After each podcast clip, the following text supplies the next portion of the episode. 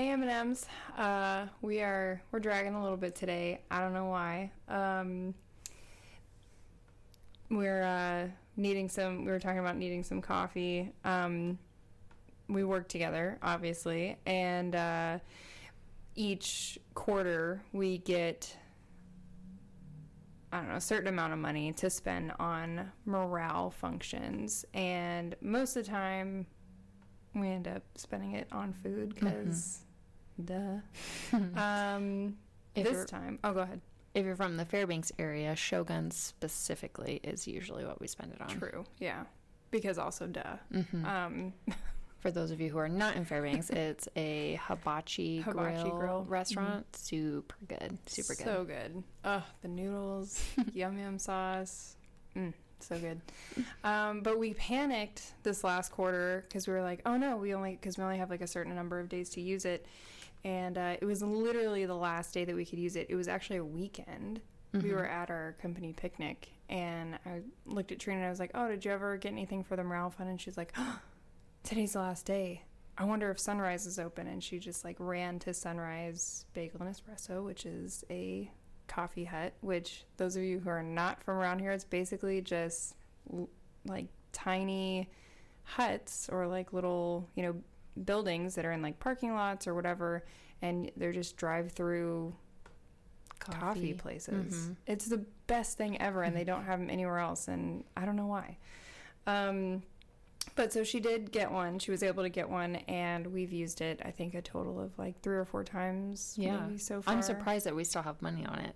I am honestly. too. Yeah, but it just it's like it hasn't run It's out. It's the yet. best, It's yeah. so amazing. So I think we've decided we have to alternate between the two. Buy Shogun, have a huge lunch, or buy a coffee card.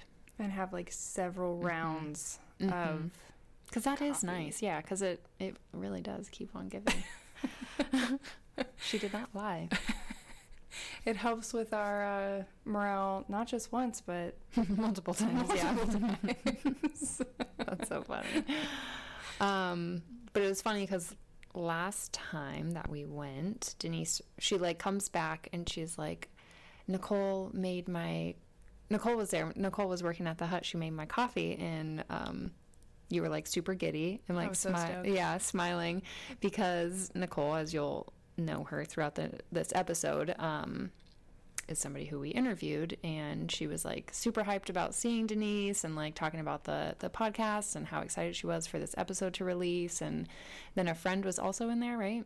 Yeah, so there's two other girls in there, and she um, she said that not only had she introduced it to the one, but she was like in the middle of introducing it to the other girl, and she was like, "Hey, this is Denise. You know, she's uh, one of the uh, hosts of Mental Maintenance, the podcast I did. You should check them out. Like, she's our hype girl. I swear. Her and Ashley both have been great with letting people know that they came on." Um, and uh, she said one of the other girls that works there uh, actually heard Kelly's episode and after listening to her episode decided that she needed to get a handle on her own anxiety and went and got help. I don't know if in what way, but decided that it was time for her to do the same thing, which I died. I was like She literally like, died.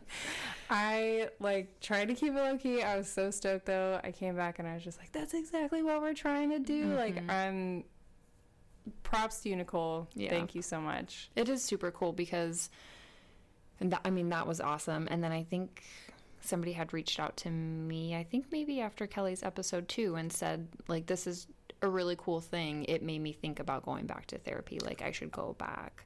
I think that was Bryce. Didn't you say it was Bryce's episode? Maybe. I think you said it was Bryce's episode. One of the three. one of But it's just cool. It's like, I don't know. Sometimes I, I think we're like, while we're recording, it doesn't seem like it's that big of a deal. Mhm.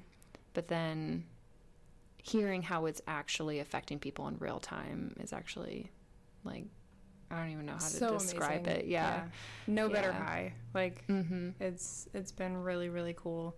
That's something that we've done that's, you know, only been out you know, a month and a half. Mm-hmm. Yeah. um, has already affected people in the way that we've wanted to. That's really awesome. Yeah. You guys are gonna you guys are going to die after this episode. It's it's amazing. Um Ashley and Nicole get super raw and just real and I think we all I think we all shed tears. Yeah, 100%. Yeah. Yeah. it was it was amazing. Um but kind of on the same track, we wanted to let you guys know cuz I don't think we've brought this up publicly yet, but we encourage you guys if if you I don't know, how do I want to say this?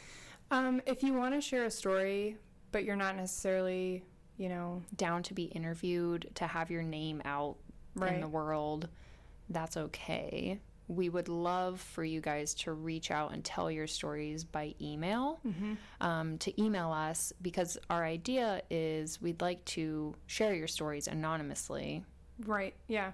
So hopefully, so the idea is that we want to have um, anyone that's not willing to share it, yeah, publicly, m- email us privately at mmpodcast1 at gmail.com and we will share your story if you think it you know it's something that you know can help somebody um, or you just want it out there you just want to make sure you're not alone.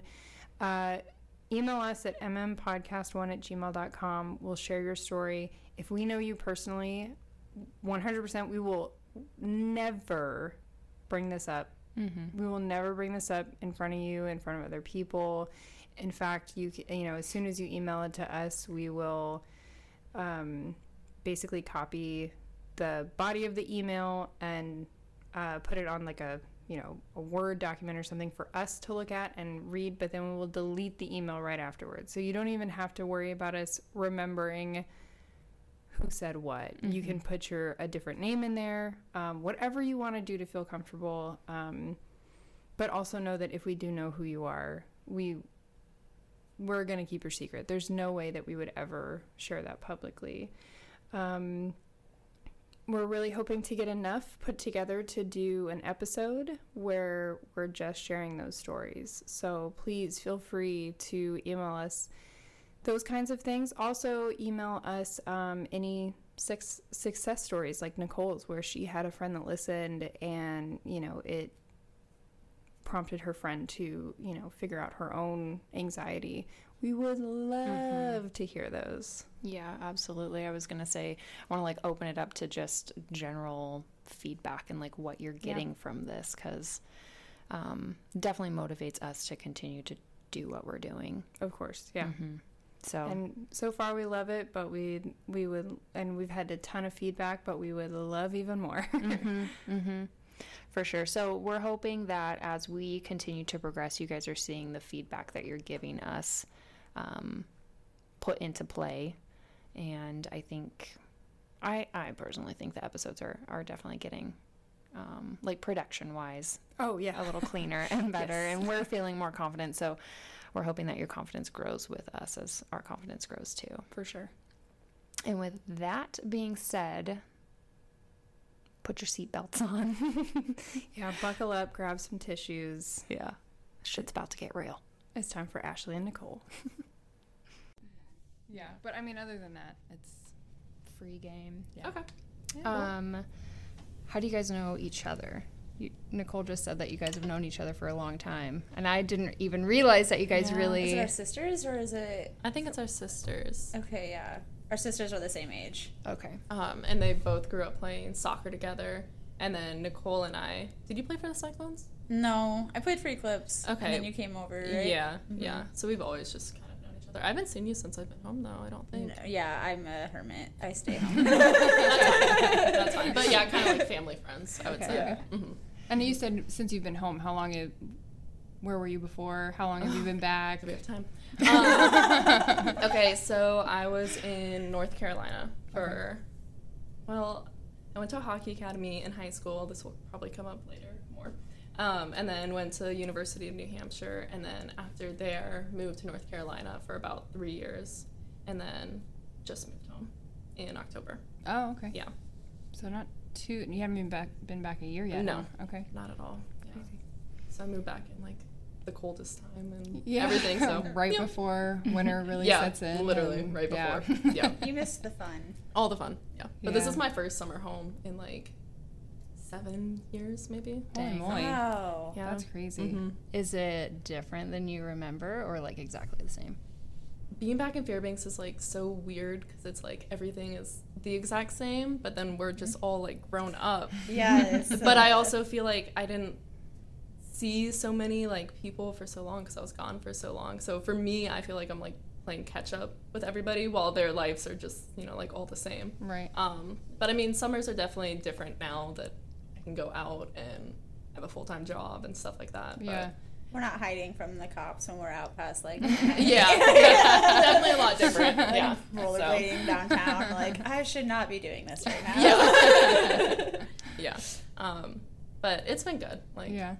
Are you happy to be back or I'm definitely happy to be back. Like, it's definitely bittersweet being back because when I was in North Carolina, I had my own house and all that stuff. So now being back in like my parents' house, I'm so grateful for it. But it's just a huge adjustment. Like, I, di- I wasn't Yeah. even at home in high school, so it's just like thrown back. And Yeah.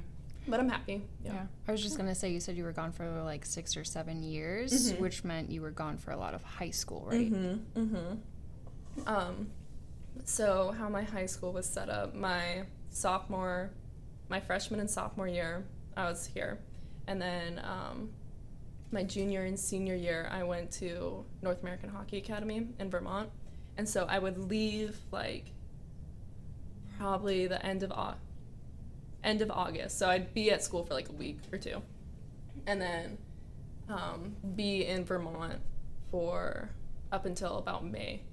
And then I would come home for like the last quarter of school and then be here all summer. And then I did that my senior and soph- or senior and junior year. Yeah. Your credits, like, do the schools work with NAHA?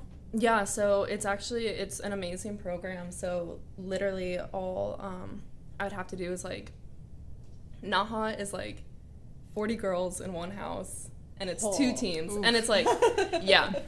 yeah, so this is where a lot of stuff started, I would say, but um 40 girls in one house and all we do is play hockey and they're from all over the country and it's like a funnel for like division 1 sports or it's just hockey, but we basically live on top of a mountain in an old like ski resort and we don't leave to go anywhere like it's just, we're just playing hockey our teachers came to us in like this little like trailer outside Wow. Jeez. and so um, i'd bring my syllabus from all my classes in north pole and the teachers would kind of just have to like run with it like it was very loose and very like That's crazy. yeah, and some Yeah. teachers were so like relaxed and let you do whatever you want. Like I could be like, I'm tired, and they'd be like, okay, go take a nap, and it was just, it's a lot of like, That's intense. That's that's kind of a lot to put on like a Oh, teenager yeah. like to just be like, "Okay, yeah. here you go." And I'm happy that I didn't go there until my junior year. So like I had like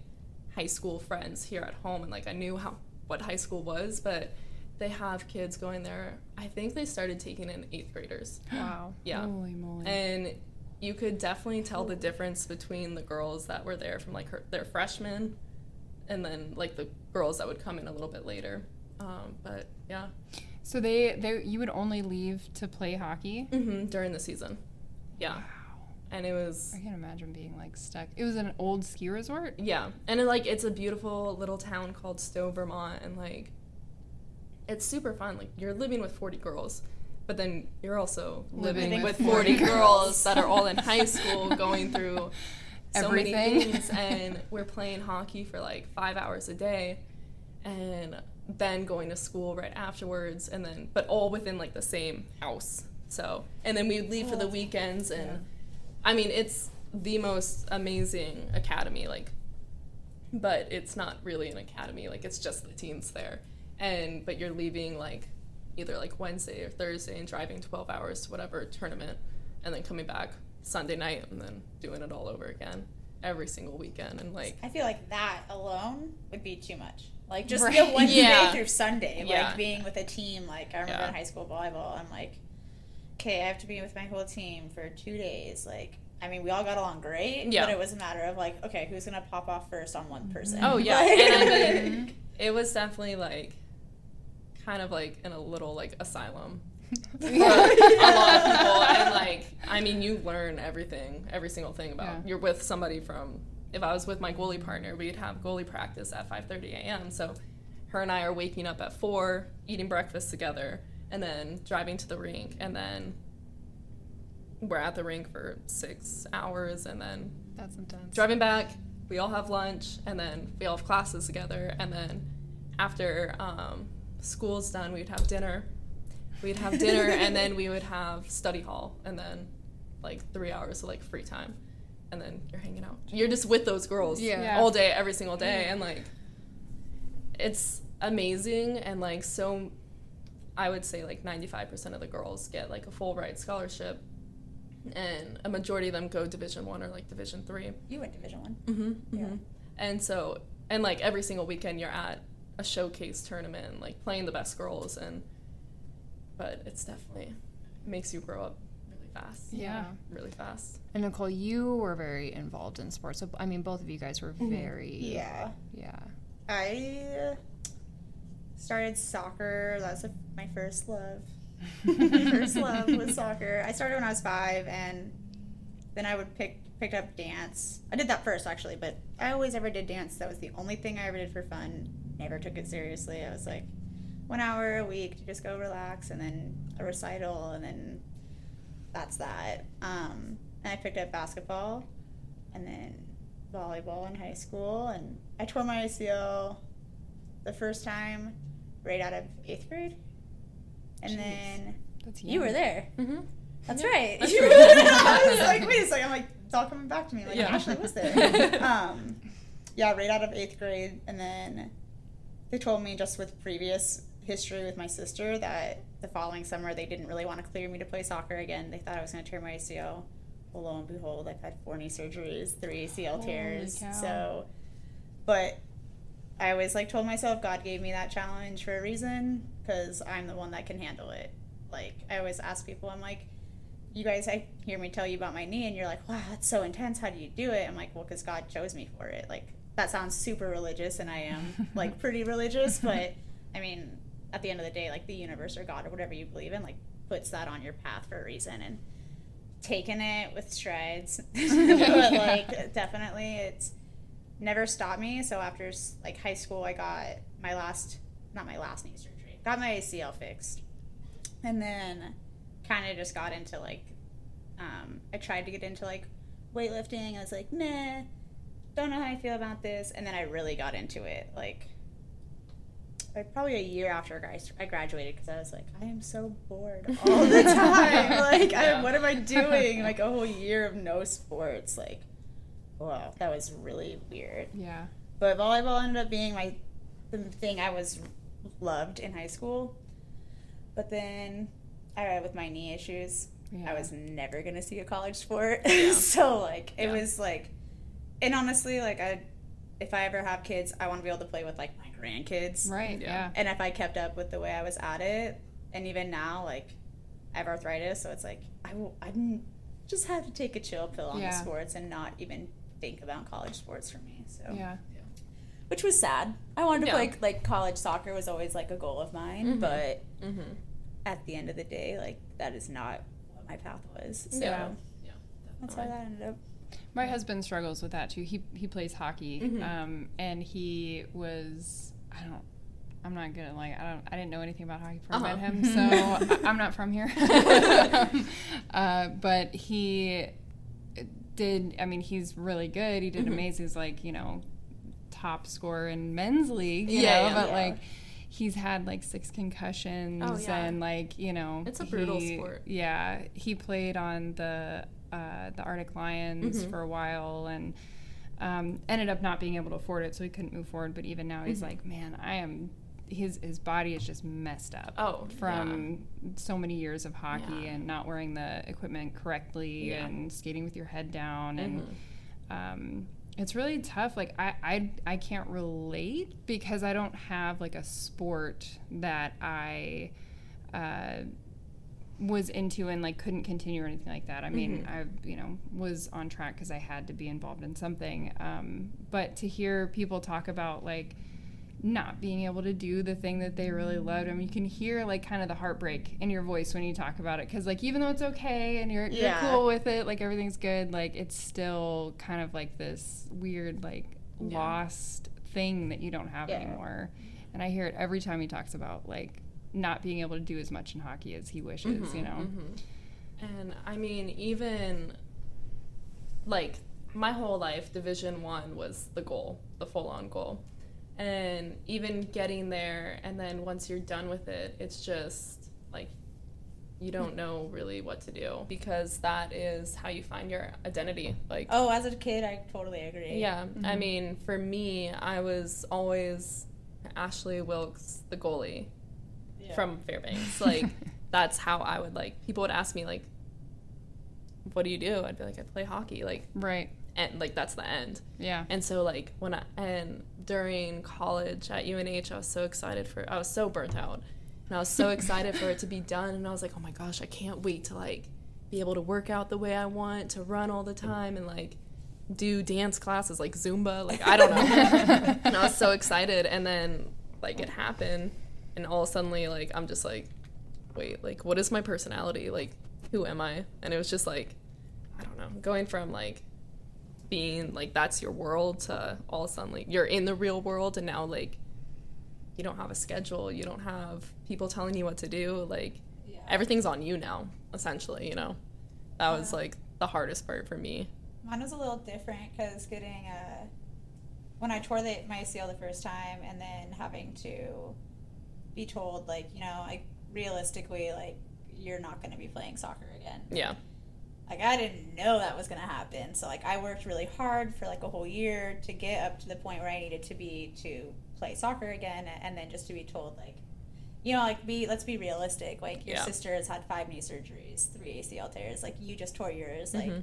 your chances are really high. And I mean, sure as shit, I got cleared to play, and I tore my ACL three months later playing volleyball. so like, I mean, he wasn't wrong, but Yeah. like, but also I was kind of like forced to like think, okay, like, what is my future now going to be? yeah And I was 14, so like, because I my whole life I was like, oh, I'm just gonna go play college soccer. Like, that's what I'm gonna do. Like, I don't care if it's D three, if it's D one, if it like whatever it is. Like, that's what I wanted to do. So at 14, I was like, now what am I gonna do?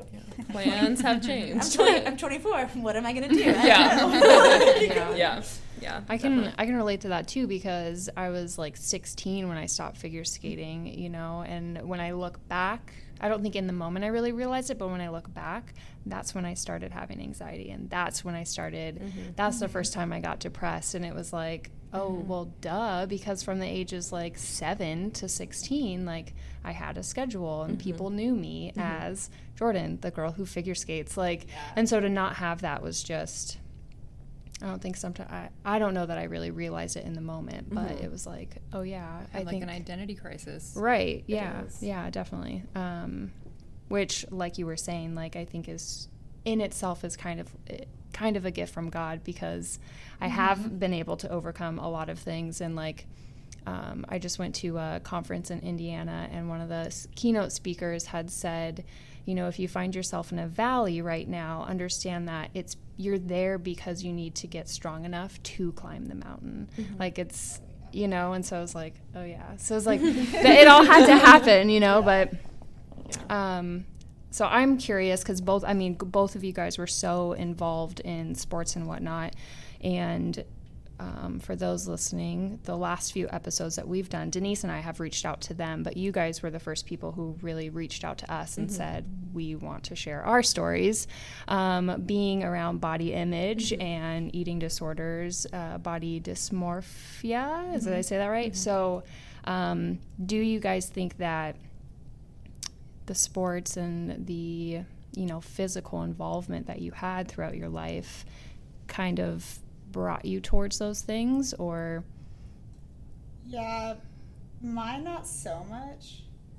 Mine's more family ones. So if yours is more sports related, I Yeah. yours is. and Yep. you take that one. All right. Um, so I played hockey, and I was a goalie.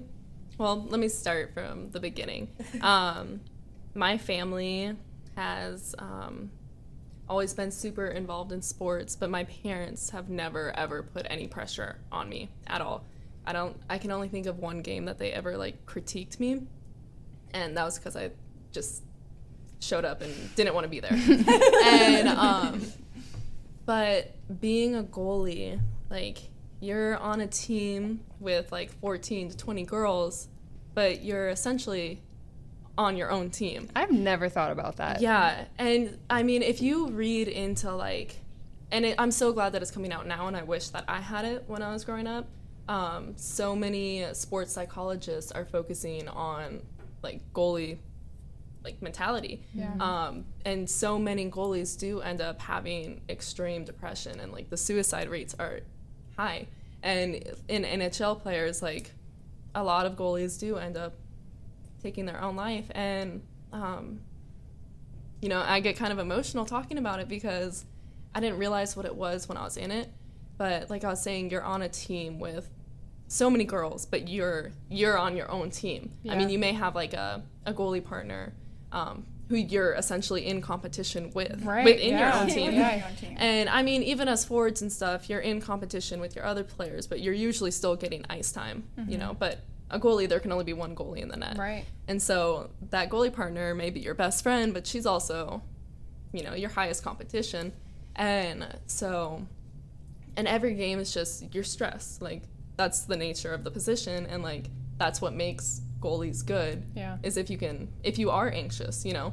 My my uh, father-in-law is a goalie, and he's always told uh, my husband and his other sons like goalie is ninety percent mental, ten percent A physical. hundred percent. Yeah. And um, it's a very isolating position, Mm-hmm. and it's a very high stress and high pressure, and you know you kind of always have to be doing the extra thing to be better than your competition, and it's just it's crazy. Like you can have the best game of your life, you can be making like 50 saves, which is unreal, but one bad bounce, it's a goal. Yeah. And you know, a lot of people don't understand goalies, and they just see you know like it was a three-one loss. You know that goalie sucks. Right. When in rea- reality, they had 50 saves. Like right. Yeah. you know, or you know, you your team can be playing amazing, but if you're not on your game and you get one shot, like you know, just the game's thrown. And so it's a very isolating position, and I think my mentality, I think I still would have had my problems and like my struggles regardless of what sport I decided to play. I think you're predisposed to like, you know, anxiety and depression and eating disorders. Yeah. I think whatever I would have done, I still would have put the same amount of pressure on myself. And my mom asked me all the time, like, when she found out about everything, she was like, I'm so sorry, like, we put you into hockey. Like, no, I put myself into hockey. I chose it because you guys didn't know what hockey was. And, Right.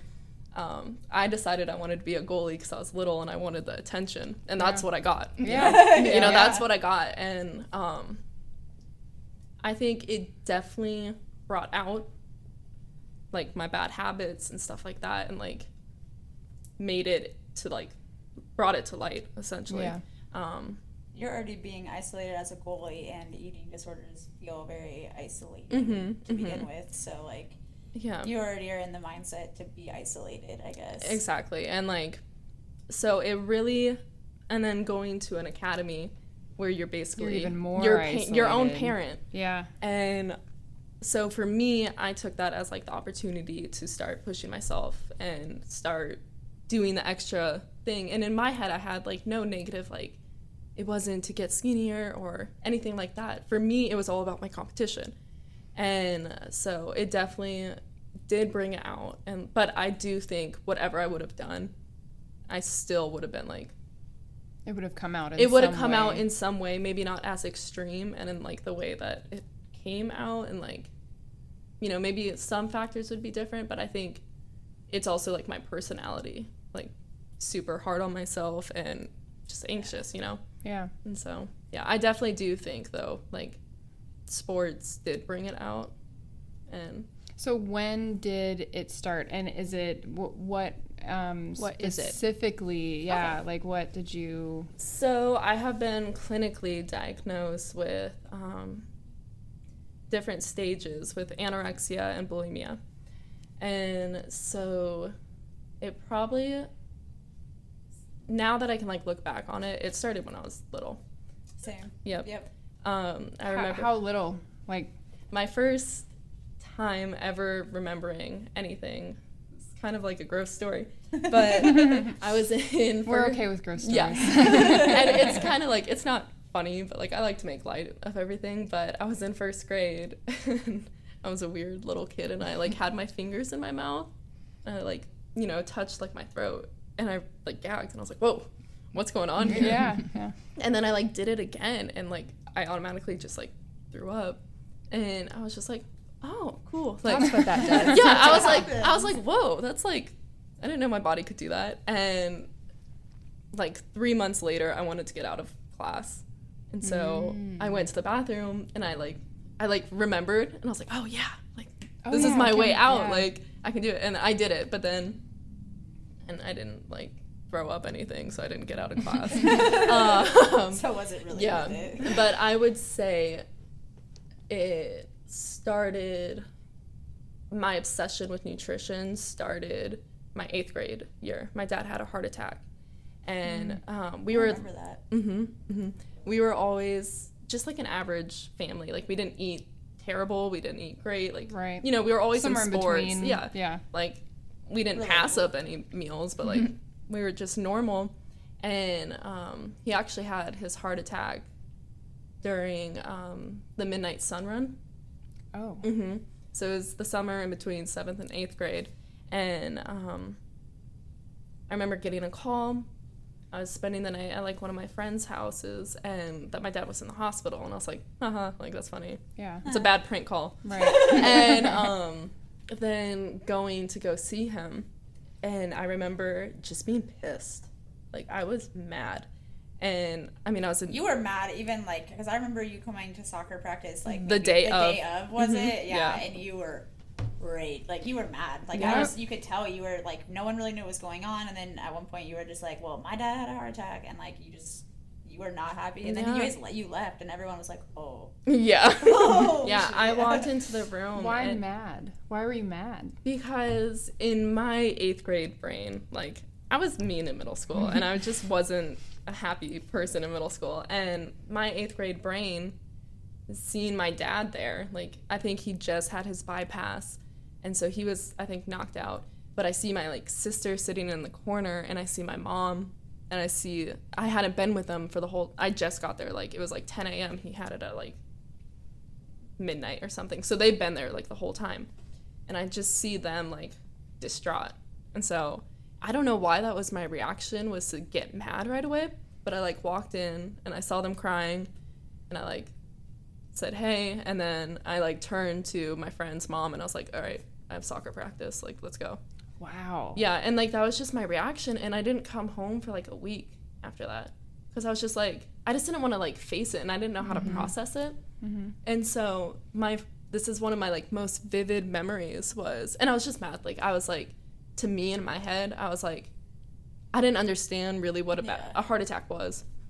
Were you mad at him? Yeah. Okay. I was mad Okay. at him and um maybe for not taking care of himself or Yeah, so- even though that probably wasn't totally the Yeah. reason it just Yeah. in your mind it was like that's exactly it was what I was thinking. fault, yeah. Yeah. And I was just like, you know, like Or like, how dare you put me in this position? exactly like to it was just more like how dare you put our family in this position like Mm-hmm. you know like i don't like i don't know how to deal with this so like it's your fault Mm-hmm. and i didn't come home for like a week and then i remember my sister when i did come home she i think my dad was home at this point and he was never like overweight either like he's like six four and like he was a little bit bigger than he is now but like you know and um, I come home and she is in our cupboards. She has trash bags and trash bags out, and she's crying.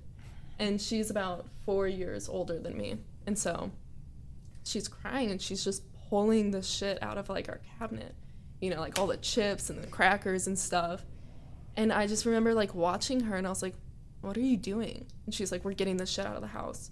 And I was just like, no, like I, I, I was like I was like pissed that we had to like change our whole diet that summer. Right. And I was so resistant to it. Like I just go to my friend's house and I'm like, oh my gosh, we haven't we don't have chips. Like, do you have any? Like I was like fiending for it. Um, but he ended up losing a bunch of weight that summer and has been great ever since. And now like the midnight sun run like means a lot to my family. course, and like yeah. but that was my first like change of nutrition and like my first time being mad at food i guess and then um, when hockey started getting serious in high school that's when i started like using food as i started changing my diet and i started getting into the gym more and i started weightlifting and i started seeing like changes and stuff like and i just You started a little inspiration for like Fairbanks. In Yeah. general. like you were a little like yeah Fairbanks Insta famous, Insta, Insta Fitspo. yeah and i just like ran with it and i didn't have any ill intentions like i really i genuinely loved it but then going to NAHA but then i started cutting food out and i started becoming super obsessed with every single thing i put in my mouth but i took pride in that yeah. and um, then when I went to NAHA, like we had amazing cooks, like well balanced like dinners and stuff. But I also, once again, trying to be in competition with myself. Essentially, I started making my own food. I wouldn't eat what they ate, like, and just had hours and hours to work out by myself and start studying like nutrition. Like, I had knowledge that no high schooler should have, you know. And I was getting my like nutrition information off bodybuilding.com. So it was like have a piece of chicken and half cup of rice. You know, like it was just it was so So, cookie cutter, yeah. but like in my brain I was just like this is it. Like and I just took pride in being different being in control. being in control and just like I never ever looked down on anybody else for like their stuff. Like I envied them that they could sit around and just chill. But I also was like, that doesn't apply to me. Like I have to be doing something all the time. And so it started essentially in eighth grade, but peaked my junior year of high school. Or started my junior year of high school. And then a little bit into the season I started throwing up after and I like didn't know why I was doing it and I would do it just randomly and I'd feel so guilty afterwards but then just started going and going and going and I didn't get confronted about it until my senior year of high school. It was almost the end of the season and um, some of the girls like came to my room and they're like, "Hey dude, like we know what you're doing." I was like, "What?" And um yeah, I was like, what are you talking about? They're like, no one goes to the bathroom after every meal and runs the sink for 20 minutes. Like, they're like, come on. And I was just, remember like looking at them and like not even feeling like ashamed or anything. And I was like, okay.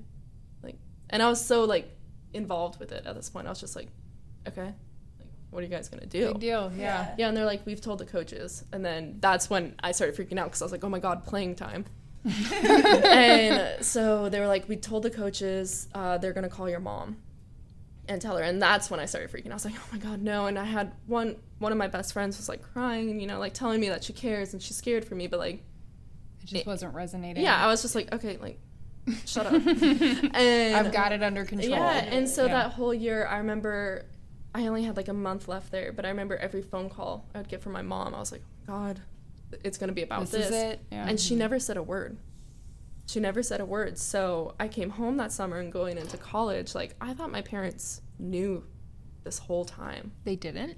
They didn't. Oh. Holy cow. Yeah. The and- coaches didn't tell them?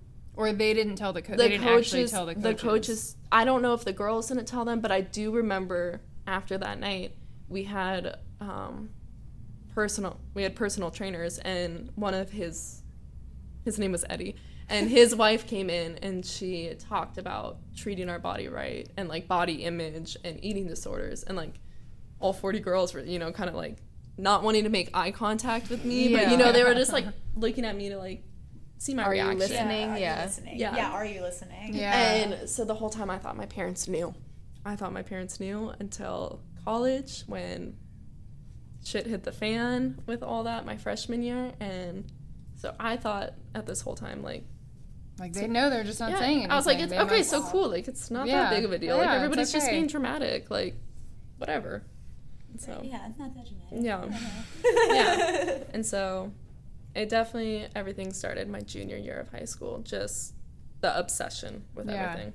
Yeah. And it- and so that's like right when you left. That's right when you Yeah. moved away from your family, and you probably did feel like you needed that control yeah. uh, because you didn't have your parent. I mean, you didn't. Yeah. You were in charge of yourself essentially. I mean, even though you had you know people there to that were in charge. Yeah. You know, Yeah. you just you needed something to control being in that situation, which is, Yeah. I mean, understandable. Yeah. And it's, I mean, it's just a ton of pressure.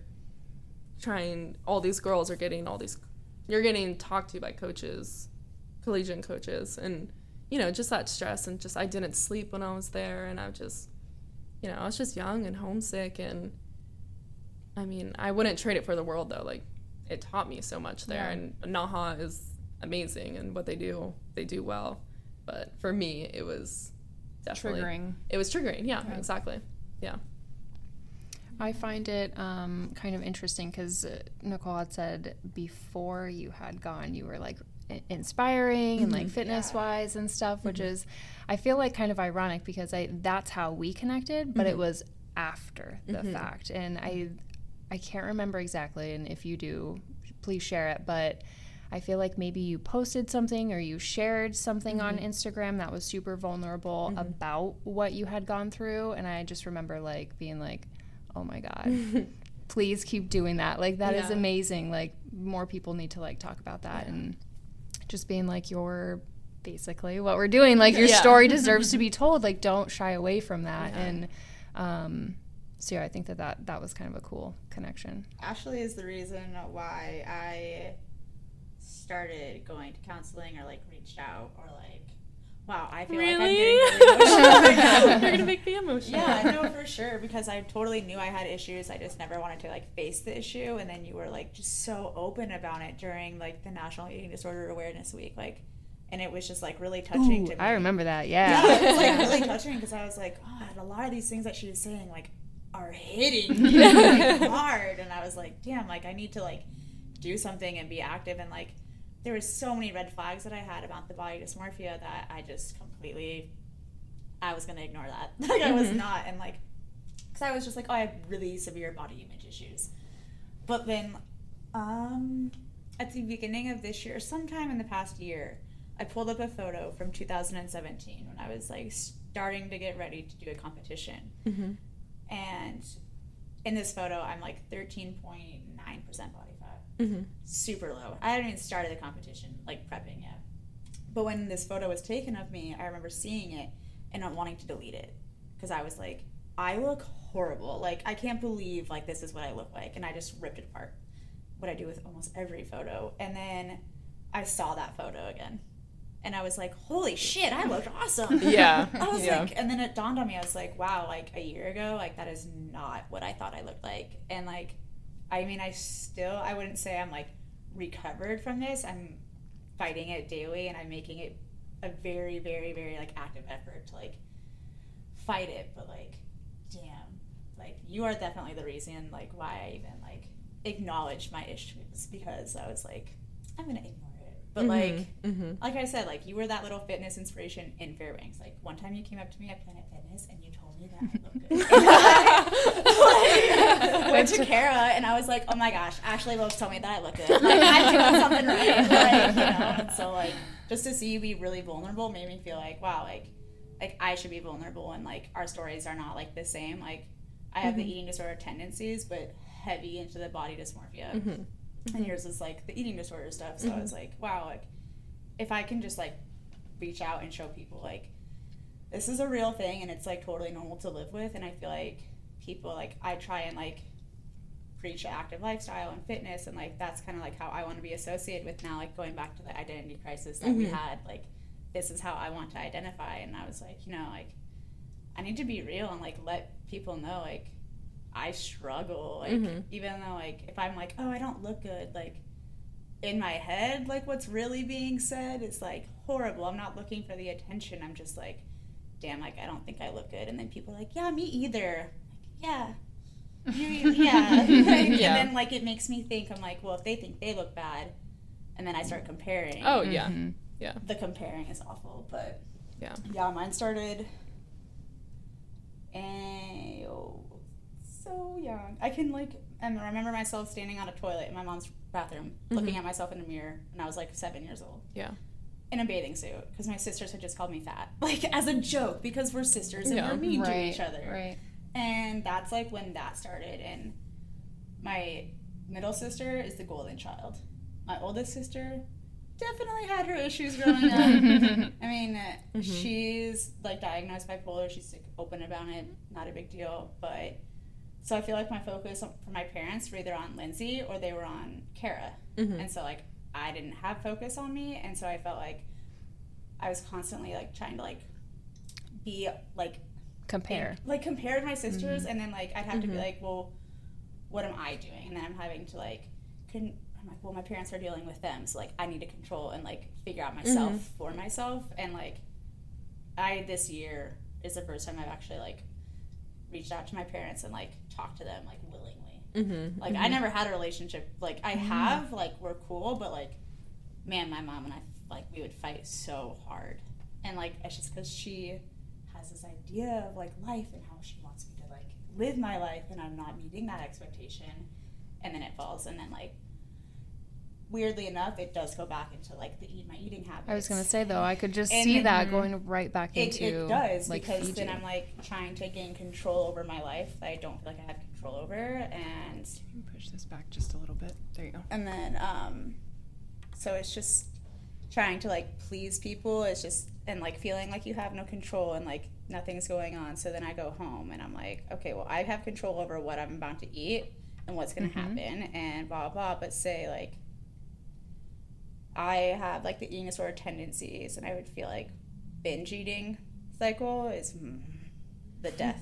Like oh my god is is so hard because if i have a bad day i go home and like the difference between like a normal person and me is like they can grab all this food and eat it and be like all right i'm really full i can stop. But like i physically like i can't. Like i have to continue to just eat and eat and eat until i have like fill that void that's like never gonna get filled with food So, um, do you have when you're when you are like binge eating or Mm-hmm. when you have in the past, does that give you a feeling of like happiness? Like, um, I've heard it described before as almost like uh, an alcoholic or a drug addict. Like when they're doing the thing, it's I like feel this like almost like a euphoria. release. Yeah, like a release Yeah. is happening because like I've and then yeah, it's like a release, and then immediately afterwards, I'm like, you feel what the hell did I Yeah. just do? And then mm-hmm. I fight the purging tendencies. Like I don't, I've never actually like, okay, and you can back me up on this. Purging is not just throwing up. No, there's exercise purging. Yes, so many. and- yeah. yeah. Okay, that's news. That's news Yeah. to me. Yeah. That's So I don't know. purging isn't just like throwing up, and that was something that I had misleading going into counseling six months ago. Mm-hmm. Yeah. Okay. I was under the impression that it was just throwing up, but it's mm-hmm. not. It's the exercising I'm doing afterwards, and Oh, that makes sense. Getting rid of it Oh. in whatever way you in whatever way I can. Okay, can. okay. Yeah. And so like if I didn't immediately go to the gym afterwards, like if I'm not in a bin, if I'm mm-hmm. not in a gym cycle, then you know I'm f- thinking for hours like should I go throw this up? Like, what should I do? What should I do? And then the next morning I wake up, I go weigh myself. You know, I go do with something. I go weigh myself again. Then I go mm-hmm. analyze in the mirror for like 30 minutes, and then like I just hate myself all day, and I won't eat all day. And then the cycle starts, and that's how a cycle will start. And then you binge eat, and then you don't eat, and then you mm-hmm. bin, and then it'll go on for like four days at a time, and then I'll like get a grasp on it. I'll wake up and I'll be like, "Don't go have breakfast." Right. But then I like feel guilty for eating breakfast Yeah. because Yeah. I just had that big meal, and it's like a fight. But I can proudly say I haven't binged in like two and a half weeks. Probably Nice, That's awesome. Yeah. it feels super good. like, I feel like I'm like in control, and that's definitely where my issues stem from. Is I don't. I'm like a raging control freak. yeah. Shocker! If anyone knows me, if anyone is like listening, they're gonna be like, "Yeah, we all knew that. Like, you did not need to go to counseling to figure that out." Like I knew that, but so that's where mine come- come from. Is like So was your um, childhood very chaotic? Yeah. With my sister being bipolar, um, you know, she had a lot of issues. She was, when I was really young, she tried to take her own life when I was in like first grade, I think. Jeez. And so after that, she was only in, I was in second because she was in eighth. Okay. And so that's when like life got real chaotic for everybody after that and she was just like kind of crazy in high school and you know she did her stuff but you know i've had my depression phases and the reason like why things have not gone the way they have for me with my depression phases is because of my sister and like i knew what she did i knew what she did to my family and like i was not going to do that to my family Well, that was my next question. So you're probably more likely to keep things to yourself. yeah it took me about 10 years to say anything Yeah, you don't I want to. I just said something to my parents Yeah. last month. because So- it's like I've watched my sister, you know, Mm-hmm. Take that attention and and cause them so much like pain and grief and whatever, and so I just need to keep this to myself. That's exactly how it is. Not yeah. And I think that's where the me trying to take on my own responsibilities at like such a young age is mm-hmm. like, well, they're dealing with Lindsay, and then my other sister's like the golden child, so they're just praising her. Right. So like, I need to figure out what I need to do, mm-hmm. and then yeah, It's where Yeah. your place is Yeah. in that equation. Yeah. yeah, especially being the youngest and being a Yeah. pleasant surprise. You um you said you just told your parents like a month ago. Do you feel like you had the com- like what what do you feel like counseling has done for you? feel like it's made me feel like this is okay and I'm not like which is so cliche to say like oh my mm. god like counseling makes Counseling feel is so cliche.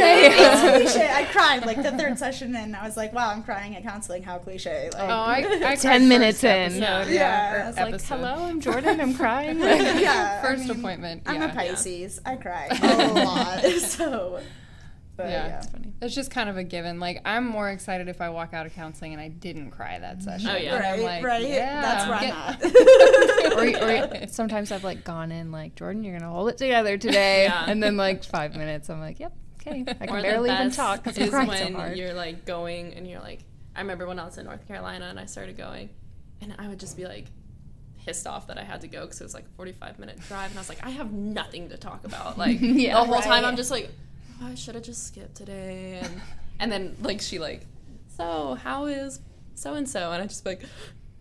Oh my god! Yeah, just like I'd be like, where is this coming from? Like, Yeah. why am I?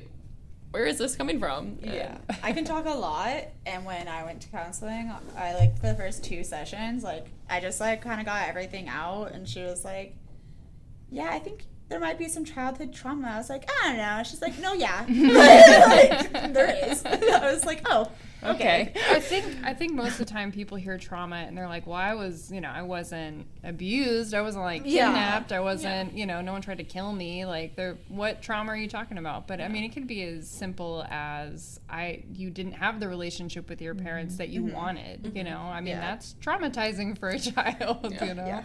so yeah, it is. It's counseling and all the terms that come with it. It's I just feel like it's it's so I don't know. Eh, there's such a stigma on it. Mm-hmm. Like, you know, if you're in counseling, you must be crazy. It you sounds so complicated, but I feel mm-hmm. like it's actually very simple. Mm-hmm. Yeah, It's super simple, ridiculous and all anyone ever wants is for someone to listen. of mm-hmm. course. Yeah. Yeah. Like, and that's what that person is literally paid to do is listen. Yeah, and they don't know anything about you until you Yeah. tell them. Yeah. Mm-hmm. So and they're just so good at listening to your thoughts and then making you listen to your own thoughts. yeah, having you Yeah, realize. Having you so you said this, but what you're really like saying is this and you're like, oh, Am I saying that? Like, you're, you're right. Right? Like they Yeah, just like no, they just literally, spin like stuff and give you like a different outlook on stuff and Yeah, so many things I thought were normal, like not normal.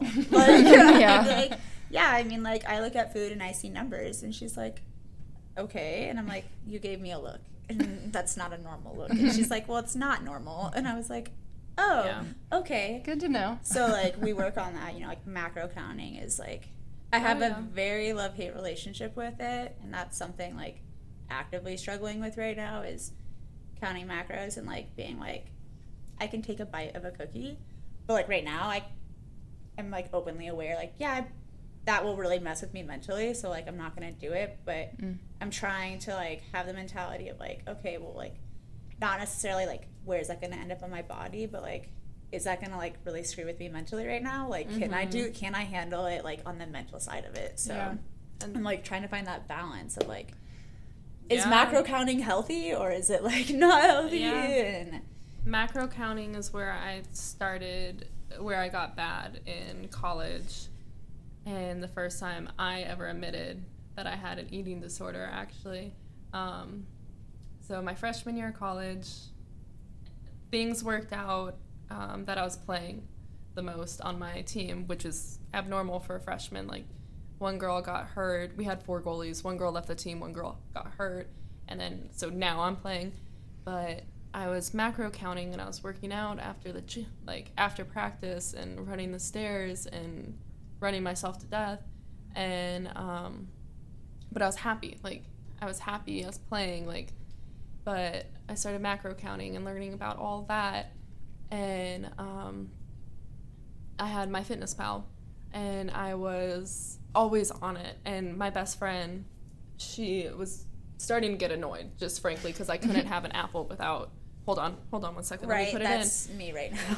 and so she would make me delete it all the time but then i would just after we were leaving like i'd just re-download it and then one time she like got in my room she's like no seriously delete it and um Did she know that you had an eating disorder at that point, or did she, she suspect? She says that she did and i had been talked to by my um by my the sports Like the administrator person. No what is it called sports Like trainer, sports trainer. Trainer. yeah, and she, she was the most amazing person. And um, she actually sat me down earlier that year and was like, listen, like, and all she said, she's like, I'm not going to ask you about your eating or anything, but you're working out too much.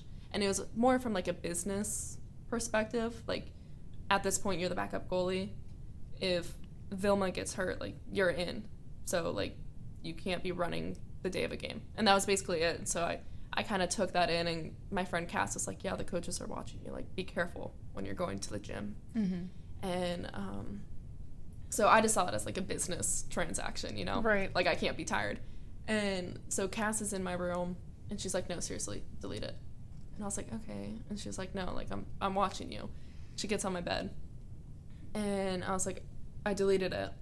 And then she left, and then I re-downloaded it, and then I just I don't know what happened, but I just had like a moment, and I was like, "Wait, no, like I'm actually gonna try to really delete this." And I'm like holding the app down, and you know they're like moving, like getting ready, and I had a full blown anxiety attack, and I started shaking, and like I couldn't breathe, and I was my like con- my conscious brain was like, okay, this is a problem. Why are you crying over an app?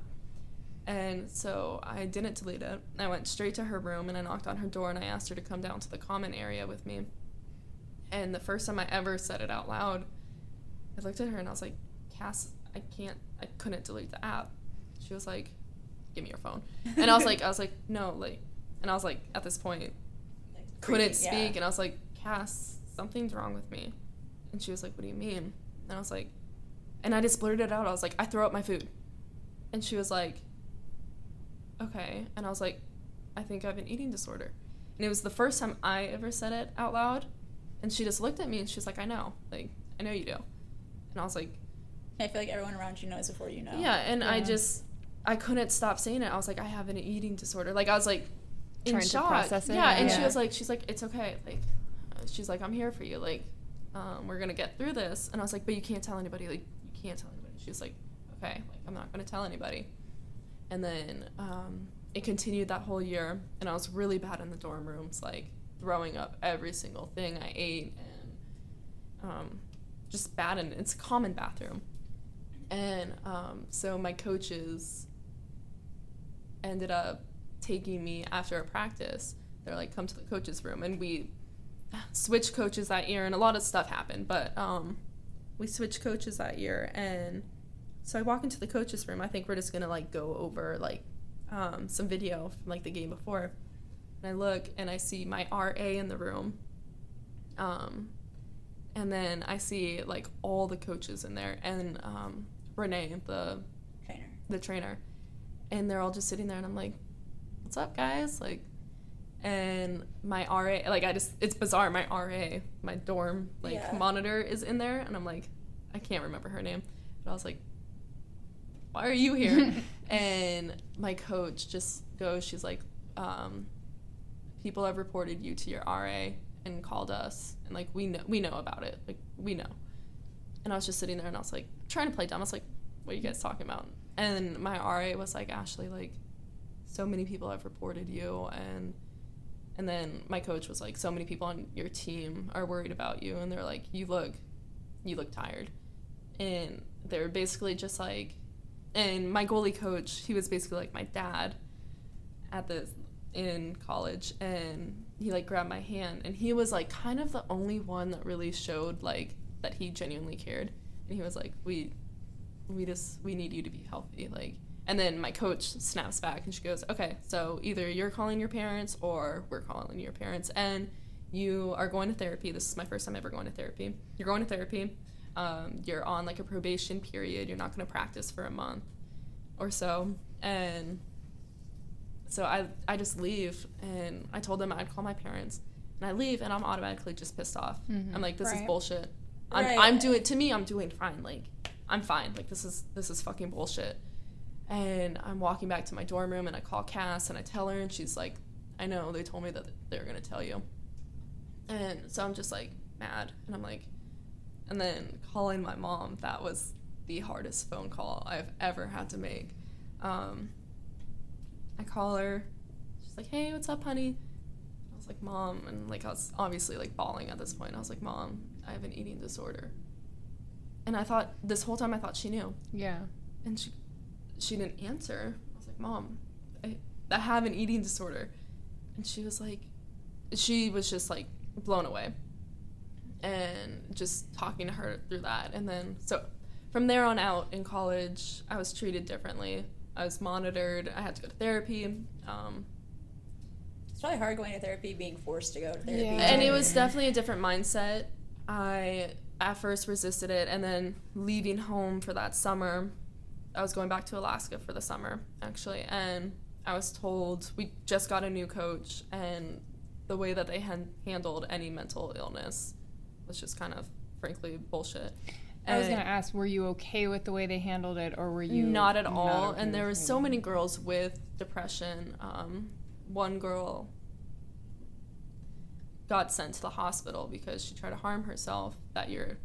And but we were told about it as if she just committed a crime. And she wasn't good she's not going to be playing this amount of time. Like she's probably going to lose her scholarship.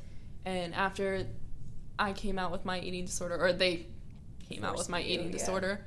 We had meetings after practice and i remember my our assistant coach at the time he walks in and he's like just pissed off. He's like we're having a talk right now and it's with the whole entire team. And he's like you know what? Like so many girls want to be in your position division one players with scholarships and frankly like you guys just you guys need to stop being fucking models. Like stop trying to be fucking models and i'm just sitting there like this is all fresh to me and i'm sitting there and i'm just like he's like you guys need to stop being fucking models like we have players that have put on 40 pounds and like hockey players are known to be a little bit yeah, a bulkier. little bit like it's just the Yeah. position. Like Yeah. and um, we actually had a pretty non-hockey player like team, but um, and just I just remembered like that and just being like ashamed of like and just being like pissed off like so I was treated poorly there and Well, being shamed for Yeah, it. was Being gonna shamed shame for for it. that. yeah Yeah. and just like it was treated as if we just got like an alcohol infraction basically and so i was watched and monitored oh so the summer i was going home our new coach basically was like i didn't get a good first impression of you i'm like okay well you know like i just played playoffs and like we played really good and like, and, like i'm thinking i'm making all this progress and i'm like i'm trying i'm starting to eat a little bit more and like cut back and um she was like, okay, so you're gaining 50 pounds or 15 pounds this summer. And I was just like, Oh. Oh my god I was like, just, and like, that's just how it was. And so I came back in and I did it. I got mono that summer, so I couldn't really work out. And like, but you know, like I was trying to like get better, but it wasn't for me, it was for hockey. yeah. Right. And so um, I ended up getting that 15 pounds that summer, and I was so pumped. And then I get there, and she's like, "Oh, I, I still just like am not feeling it from you." And that's just the attitude that it was the rest of the time. So and once I left, like I don't know, I was just so defeated with all that. Yeah. Did it get? Did your did your eating disorder get worse after that, or had the counseling kind of helped enough to like keep you out of the woods? Or I the counseling my sophomore year, finally I like really connected with my counselor and dove into that. So I'd say my sophomore year, I just got into this new relationship with my ex boyfriend. I was so happy, like it was the best time. And then he ends up getting kicked out of the school.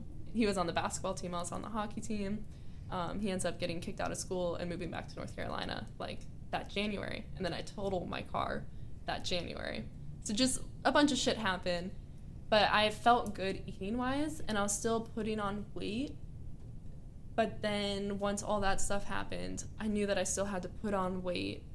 And so I was doing it, and I was essentially like binging just to get it done with. Like, you know, like I was never trying to get physically better for myself. Like, Mm-hmm. I could care less about myself at this point. yeah, And so after I left college, I went to go be with that boyfriend.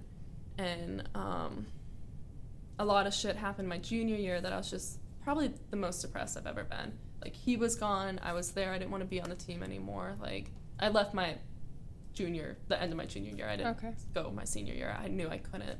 Like, I knew I wouldn't You were make done. it through. Yeah. yeah. Like, I Sounds like a lot.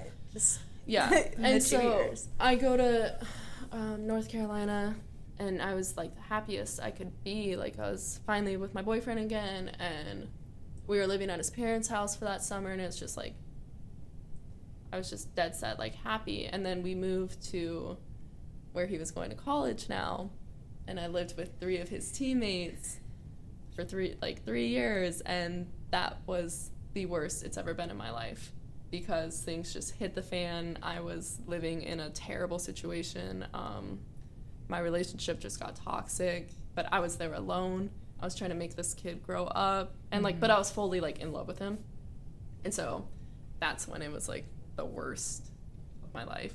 And then And- I moved home. so you were living with four guys.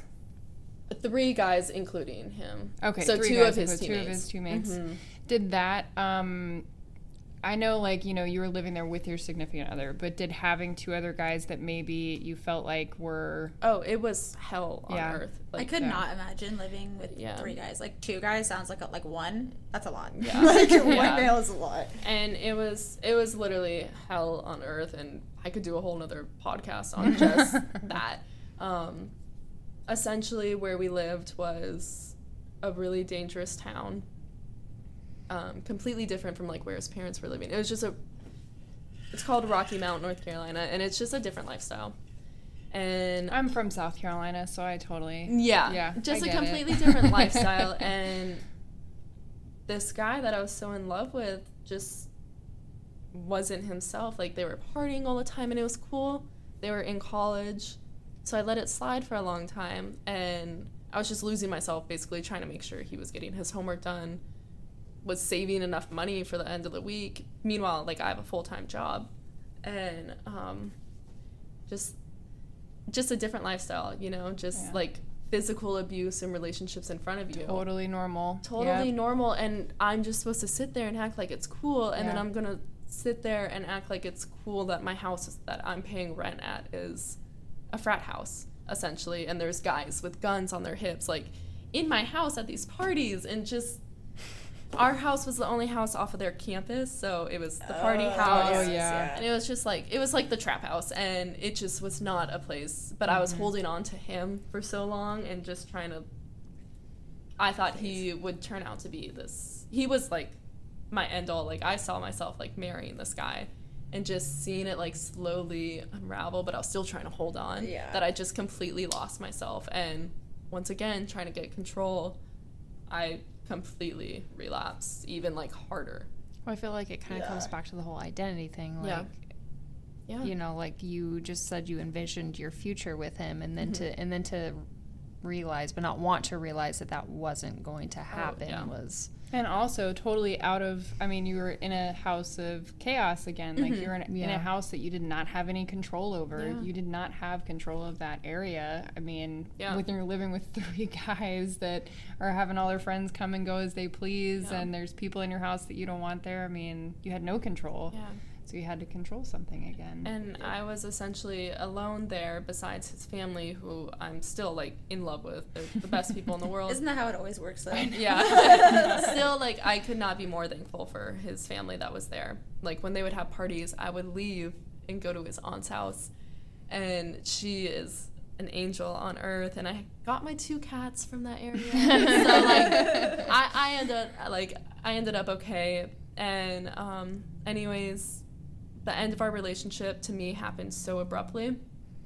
But in reality, now that I can see it was a long time coming, but it happened so quick and so fast. And I ended up moving in with one of my roommate's ex girlfriends who, like, she's an angel on earth. Um, but it just happened so fast. And now I'm in North Carolina alone. So this is less than a year ago. This was, yeah, this past Okay. spring. And um, it just finding out that he was cheating the whole time. Oh my and, gosh. like, it's. It, my life is a soap opera. But so basically, like, I just wasn't taking care of myself. And it's literally because I didn't care. Like, one, I was running myself to death because it's almost you eating lose disorders- yourself because you're trying to take care of somebody else. uh, yeah, but like the way over exercising and eating disorders, a lot of the times are kind of a form of self harm.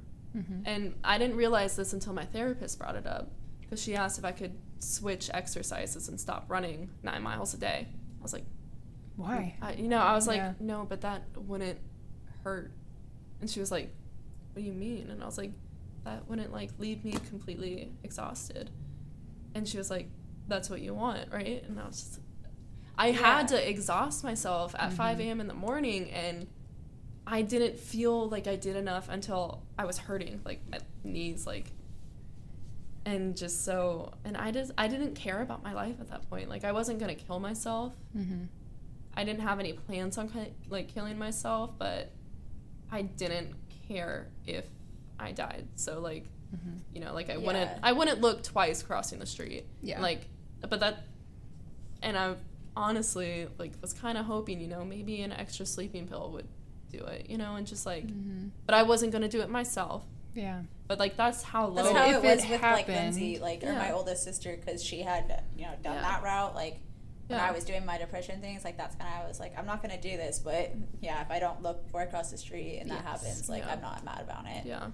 I remember one time my counselor was like, "Are you suicidal?" And I like sat there. I like paused and I said no. And she said, "Why did it take you so long to say no?"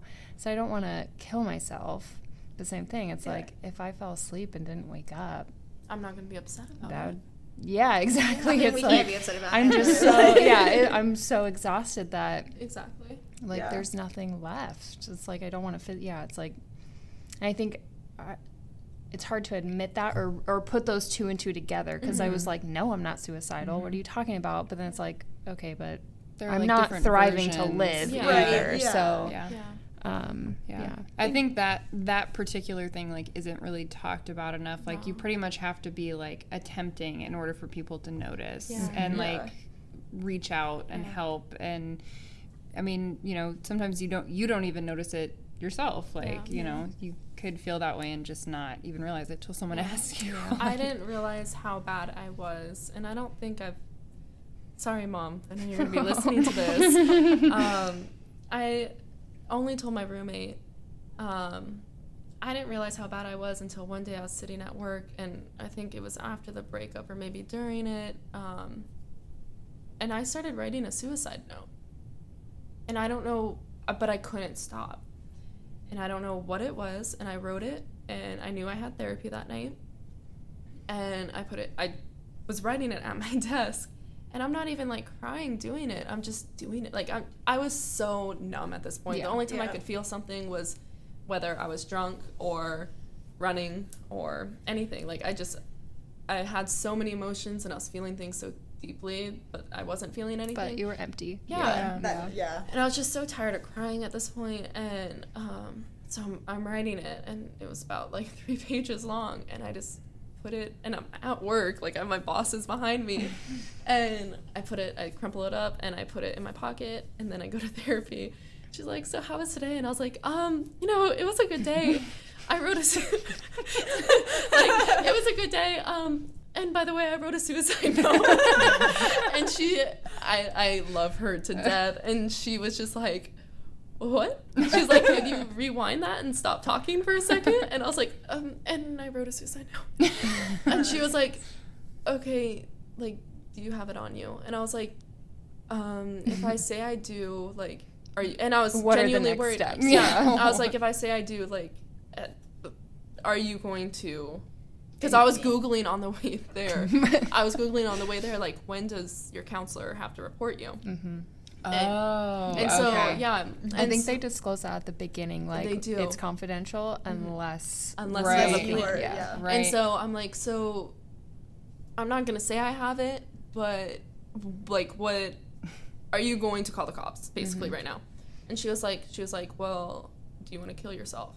And I was like, yes, but I'm I'm not going to. And she was like, okay, do you have a plan to do it? Do you have the means to do it? Um, and those are like the questions. Mm-hmm. Right. And she was like, and so I answered no to all of them. And she was like, okay. And so she read it to me, and then I like asked for her, for it back for some reason, and she was like, no, I'm thinking this. Yeah. And I just like saying that out loud, like I wrote a suicide note, like it was just like she read it out loud to you. no. She sat there and she read it, and then she kind of broke it down Okay. for me, and like hearing her like say my words was just like I was gonna say I feel like that would be if if there was anything that she could have done. I feel like that. I mean, obviously she knows what to do. Yeah. That's uh, to hear it from somebody else. Yeah. What you wrote down has got to be really like it was powerful. Yeah. I mean, yeah.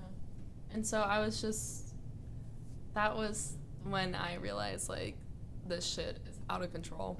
And I called my mom finally. And my mom this whole time, she came to help me move out of these guys' house.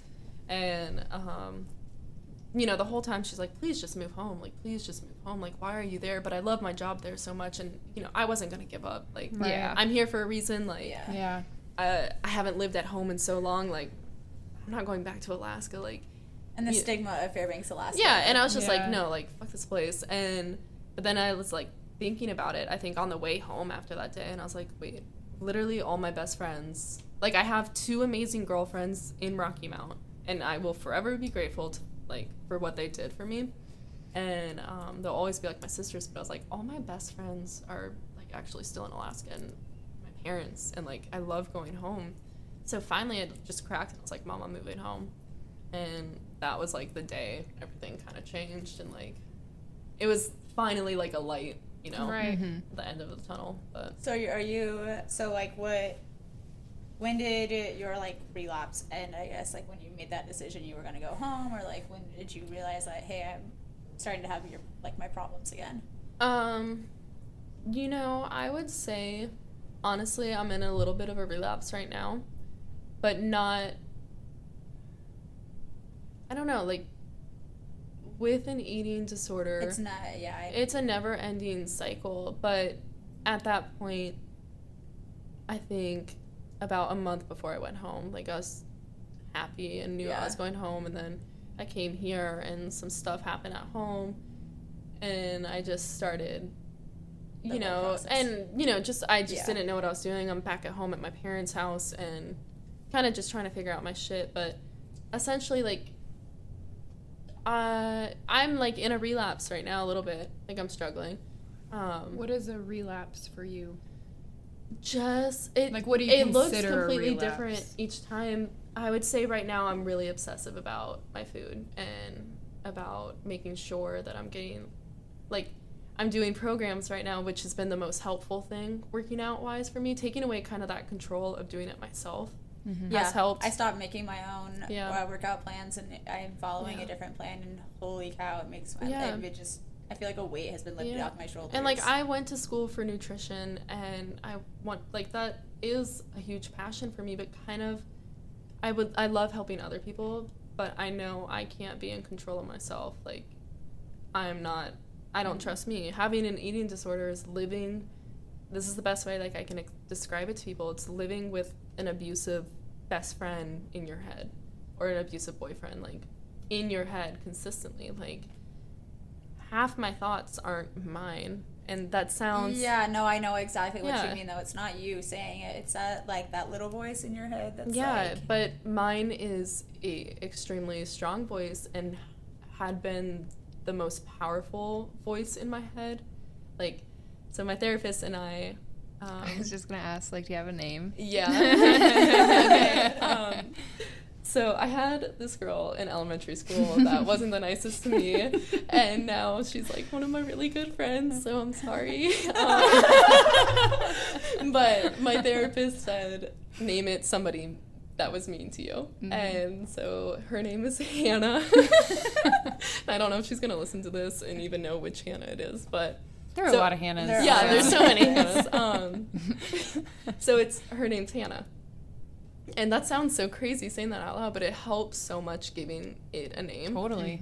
giving it a name because then Then you're separating it Yeah. from yourself. I'm separating it from myself, and I can tell my friends about it and my Mm-hmm. parents know about it. So when I'm saying stuff out loud, like I can't like this outfit, like I just I'm having a bad day. My mom will be like, "Is that Hannah or Ashley?" Mm-hmm. And for wow, that's super helpful. Yeah.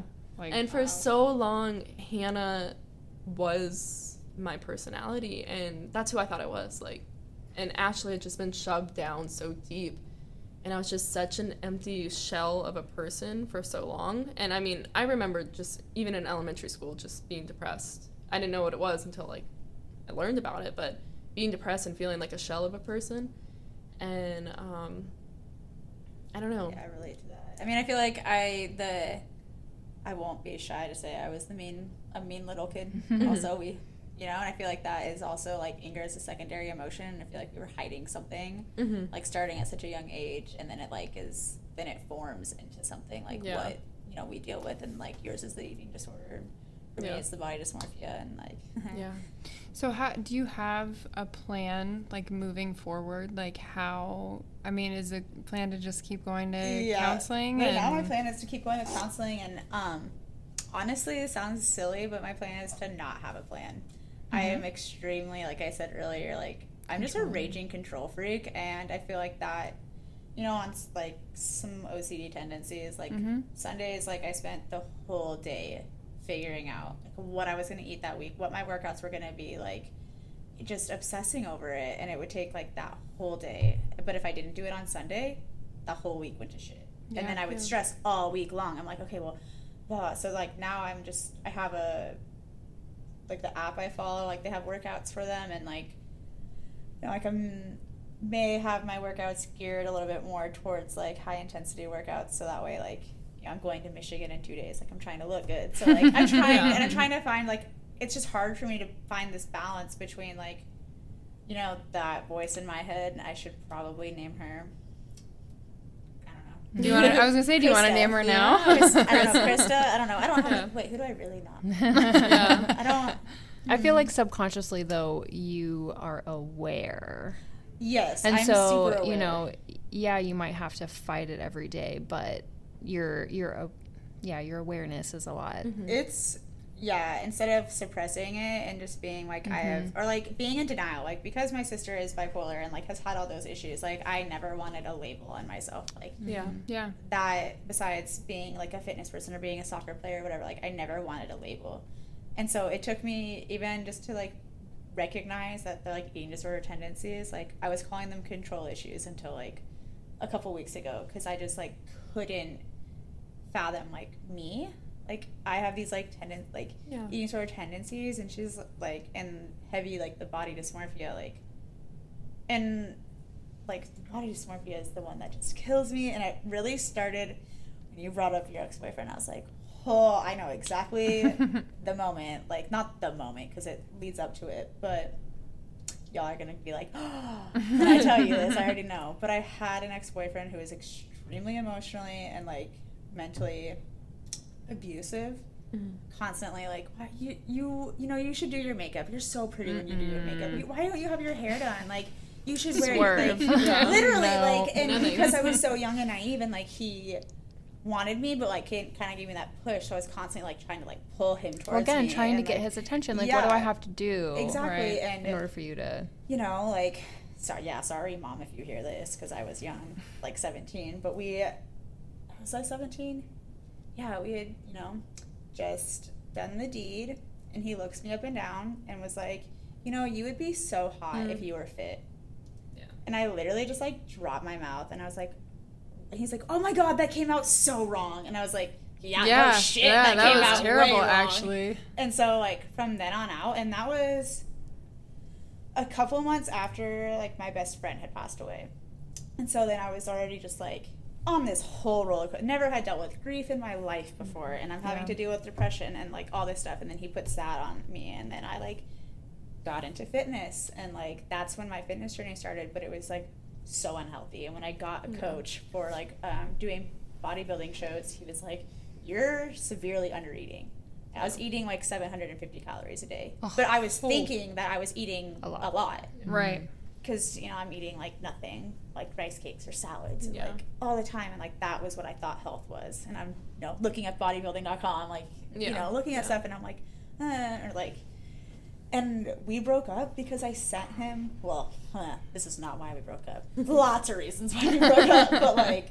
You know, I had sent him a photo of a before and after. I had spent like four months working my ass off to try, and, and he had never once said like I can Praised tell you like or- yeah. you're doing good, like nothing, like nothing. And I sent him a before and after, and he responds with, I think I've seen this before.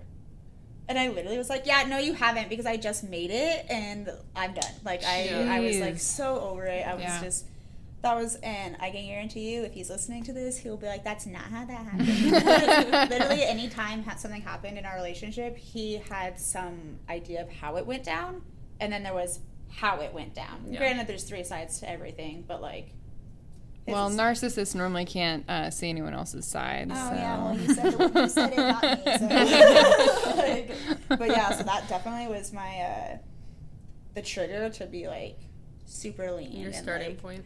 Oh yeah, to try and like really gain control over the nutrition and everything. Because Yeah.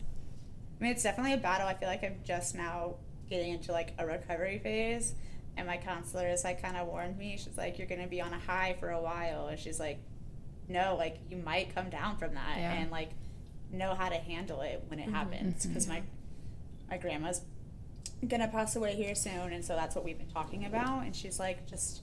I'm a little worried that you're gonna like kind of backtrack a little bit, and I'm like, yeah, I can feel it happening, but I'm like trying to overcome Krista. Now that we just named Yes. her, Mhm. like I'm trying to really like tell Krista to like kind of f off, Yeah. and just be like when I wake up with those thoughts, like even if it takes me like an hour and a half to like get over those thoughts, like I'm that whole hour and a half, I'm like, this is not what you're seeing, like Yeah.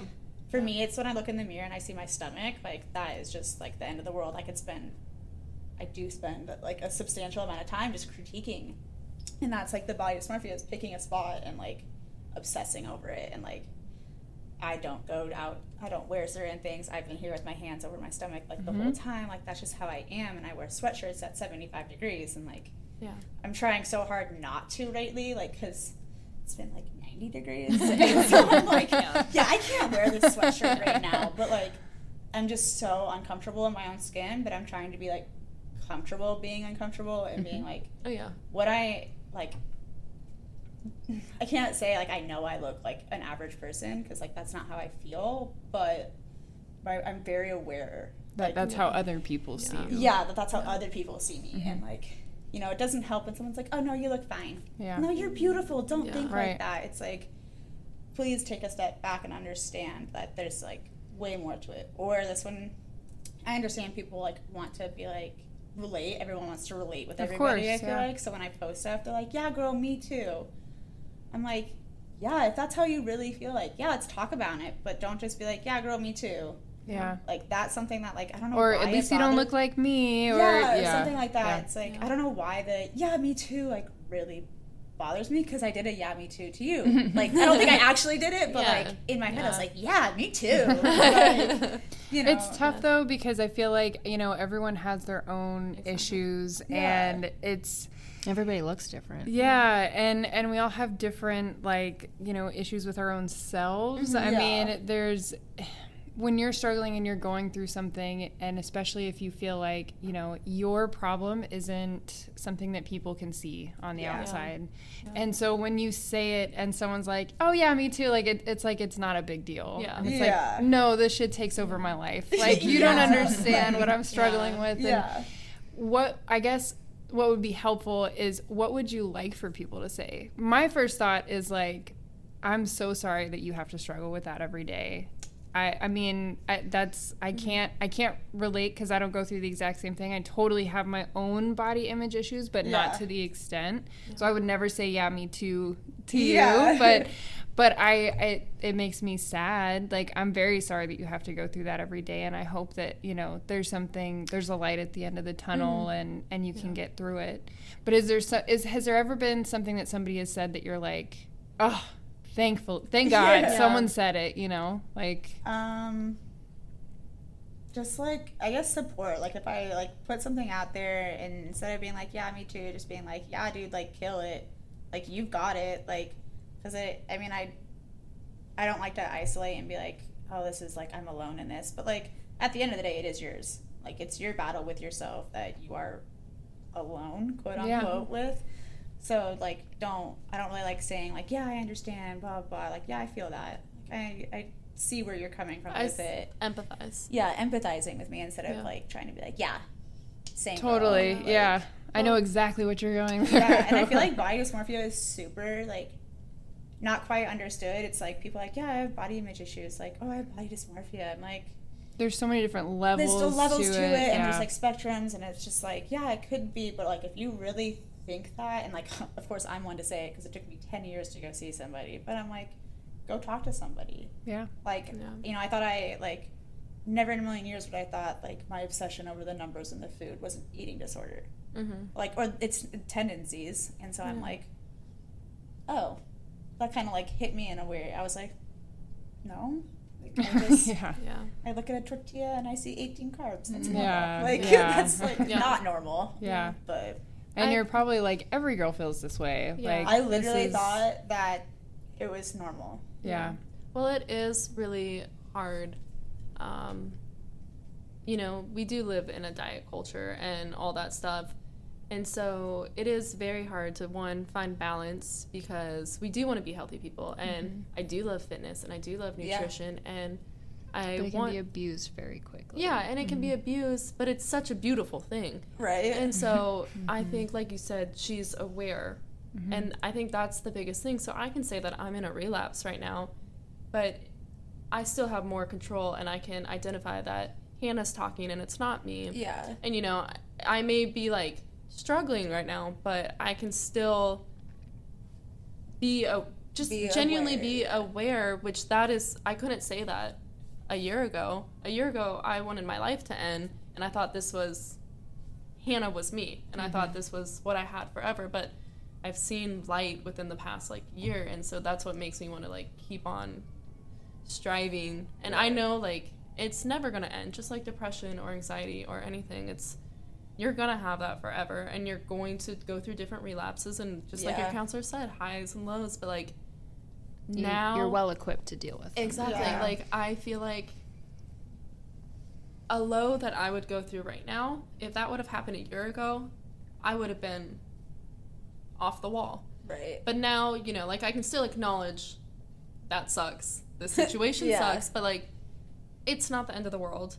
Um, and I can still struggle with my eating and but just be more patient with yourself and you ask like what do you want from other people Yeah. and I don't want you to understand it just like I don't expect you to because I know eating disorders and any mental disorder is there's so many different variables and so many different types. Like I mean, even if it would like we're completely different. yeah, But like yeah, like there's so many different types and there's orthorexia and there's a million different words for everything and I mean I, it can be helpful to have that defined for somebody, but I don't know, like you don't need to understand, just be compassionate with me and I feel like the more people I've told and made aware like within my close circle, they can hold me accountable. and they're not sitting there watching like every single thing that I put in my mouth. Like they're just I tell them what my tendencies are, and when I'm really high, I can tell everybody about my eating disorder, and I can share what it is and what I do when I'm doing it. And then so when I'm really low and I think I'm being a sneaky little bitch, and you know, like they they're equipped to call me out on shit and mm-hmm. like you know, just being there. And for me, what helps me the most is holding me accountable and keeping me distracted or stuff, you know, like so sometimes um, like my mom will keep me at the dinner table just a little bit longer, you know, you know, kind of try to Yeah. hold conversation just a little bit longer. And I know, I know that's what she's doing. Yeah. And you know, sometimes I can sneak around it, but like just little stuff like that. And like that's but at the end of the day, like you can't expect anybody to understand. And I tried I wanted like my ex-boyfriend so bad to get it. And that's a lot of like pressure to put on one person too. It is. And yeah. you know, so just being compassionate and just I feel like my best friends are actually like the most amazing people. They have tried to like research it more, you know, because they're like, dude, I don't struggle with this at all. Like, Right. I love my Right. food. I can eat it whenever I want. Like, Mm-hmm. they don't have second thoughts about it, but like, they are willing to do the research because they care. And like, Right. that is, Yeah. that's the most like inspiring thing to me, you know? It's just like, knowing, Trying to Yeah. understand it. yeah, I trying think to finding a circle too, like just Oh, having yeah. a circle. Like I'm still definitely finding my um like support group. Like Yeah. because like I said, it's taken me a long time to get places with my family. So like Yeah. They're a support group for certain things. So right now, I just like I'm still trying to understand everything. So I'm like you're I got kind of pushed. I've told them about it. They know what's going on, but you know, in the back of my head, I still feel like, do they think I'm doing this for like an attention thing, or like do they believe me? Like, and I'm second guessing myself, and like, but you know, I have three like of really good friends that you know like one of them she also suffers with eating disorders but she had really no idea until i called her out on it when i was Yeah. talking to her i was like dude you haven't eaten in like three days. And she's like i know. And i was like yeah i know you know. And like we talked about it and like mm-hmm. she's like kind of wanting to like steer towards the help. So that's who i can like talk to about it because she like oh. will call me on my shit so fast Yeah. and like I have other like you know Maya. Shout out to Maya because she is my life and savior because she calls me out on it and like or she like won't let me like have those thoughts like when I'm trying to have those thoughts and have conversations like Krista comes up and she's like well this is why it's like this and this is why I have to Yeah. do this and then like they're like no like and then I come back I'm like yes you're right like Yeah. and like having to work through that like that support group is Yeah. hard to find and Yeah. key mm-hmm. for sure. And there's definitely, I mean, for anybody, like my dad deals with depression and anxiety, so just understanding how he, when he's in those like spells, understanding how he works. Mm-hmm. Like when I'm in my shit, when I'm super depressed or in a really bad relapse, like I just want to be left alone and kept to myself and secretive. And you know, like my mom knows that and she can pick that up and she's super aware of it and she lets it go for a little bit because she knows like if I have a super stressful day and I'm just mentally just worn down, she'll let me go to bed super early because that's the only way I know how to handle shit besides running and throwing up and Right, controlling my food. yeah. Like that's the one way that I'm the only semi-healthy way that I know how. I'm feeling like shit right now. I'm gonna do something bad. I'm going to do something bad at the end of the day. Just go to Just sleep. Go to sleep. Mm-hmm. And you know, and like she lets that happen, but it's also that's a cycle too. Then you just want to sleep and sleep and Right. sleep. Yeah. And so she'll she'll let it happen for a little bit, and then she'll be like, "All right, now get your shit together. Like get up." And so just having people understand the way you work mm-hmm. is so important. Yeah. Yeah. For sure. I think that's what we kind of hope for with the podcast because I think it's pretty like all this stuff is is crazy, right? And you don't like wish anybody would have to go mm-hmm. through this, but at the same time, I think you realize once you are comfortable enough to open up about it, you realize just how many people close to you mm-hmm. also deal with the same thing, mm-hmm. which which inspires them and gives them permission to accept how they are and who they are. And so I think that's our goal for this is to like Totally. create a community of you know a variety of people Yeah. but just to understand like you're perfectly fine the way that you are Yeah. even with your struggles I wish I would have known younger mm-hmm. that Everyone struggles. yeah, I wish I would have known that those thoughts were what they were. So the education on it, and I wish I would have heard somebody else's story before, and I think it would have maybe not saved like I don't need saving, but you know maybe just education on everything. But i mean this I- is a really yeah. good point because you didn't even know Yeah. but that's how she decided to Yeah.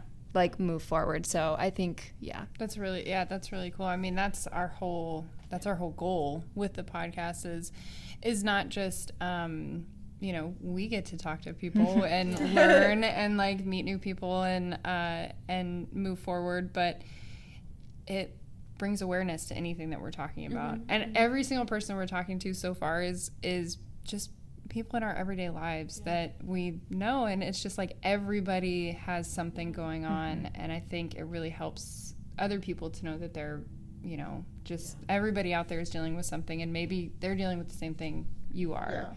And I think it makes them feel like you're not alone. I mean, that obviously, I mean, you saw her post and that Yeah. kind of brought it like to light for you, which is really powerful and really awesome. Yeah, I hope you feel like I hope you know when mean, you it when does Meta comes good, yeah. back around. Like I Yeah. want like my mind's not necessarily eating disorder, but I've been like trying to Google body dysmorphia awareness weeks and stuff, and like Yeah. I just like yeah, you brought to light, and that helped me a lot. Yeah. I think if I was to say like an end note is like you don't have to be looking like a certain way. I mm-hmm. mean, especially Yes. I, we know depression, anxiety, they don't have a face. You can be the happiest person we all. We Yeah. know that. Yeah, Eating disorders are the exact same thing. You can be anorexic and overweight. You can be bulimic and underweight. You can be bulimic and overweight. Like they don't have a face. mm-hmm. And I know that to anybody that is like struggling with it, like you don't have to be look deathly sick to be sick. that was what I struggled with. Too. And that is the hardest part. And that's what your Hannah is telling you consistently is you don't look sick. You're you're faking it. And so your brain is gonna try to convince you that you're not deathly sick, you're fine. When in reality, no, you're just as sick as an underweight person or a obese person. Like your brain is hurting. Like, Right. mm-hmm. that's like the one thing that if I could say anything about eating disorders is it doesn't matter how you like Look it's your relationship with food it's your relationship with like your body. And eating disorders are not about looking a certain way they're about control and they're about something deeper than like way deeper than and people that eating. don't understand them need to know like they're not it's not a vain disease at all. Like people with Yeah, I eating disorder it's not glamorous it's not elegant it's terrible it's isolating and like It is like so many misconceptions and just if you need help reach out to somebody and like it doesn't have to be like a counselor tell just tell somebody and you'll be so surprised like Mm-hmm. telling someone like that first. it makes like, it real it makes it really real and it makes it you have to face it because you were like i mean i've like I reached out to you about like i was like yeah thanks but like you're like i mean i'd mentioned it to like friends but i mean you're just you casually say it so then they casually like kind of brush it off but like you know you're out there posting and like this podcast is going to come out and people are going to hear it and we're just going to be like i hope someone reaches out to us the way i reached out to you just to like be like hear it and have them face it and be like we're a hand here for you too Mm-hmm. Definitely. Um, well, I mean, thank you guys both for you. coming in and talking and telling your stories. Like, I'm amazed by both of you. In of you. um, and I th- we always try to end on a little bit lighter of a note. So mm-hmm. normally we ask, you know, normally we only have one person, and we ask them like, "Do you have a funny story about us?" But since you've known each other for so long, do either of you have a funny story about each other? Or each kind other's of siblings? what is yours? You have one? Kind of like only like I was just thinking of a time when we I don't know if we were at soccer practice, but we were in like you were in goal, and Ashley might have been a really good goalie in hockey, but Soccer, like not so much.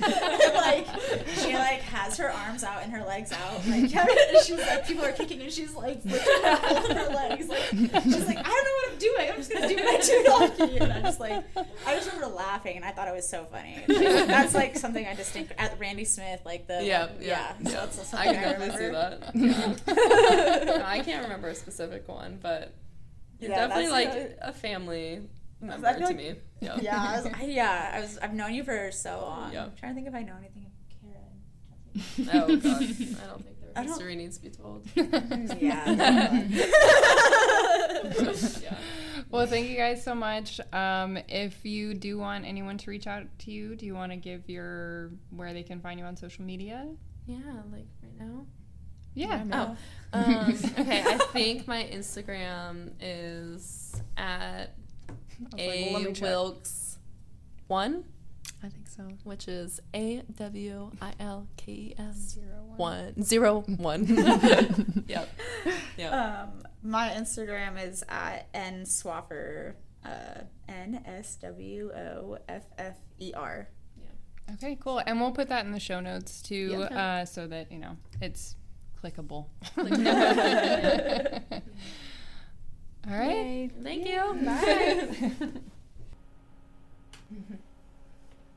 Hey M&Ms, thanks for joining us once again on Mental Maintenance Monday. We wanted to take time to remind you that your story deserves to be told.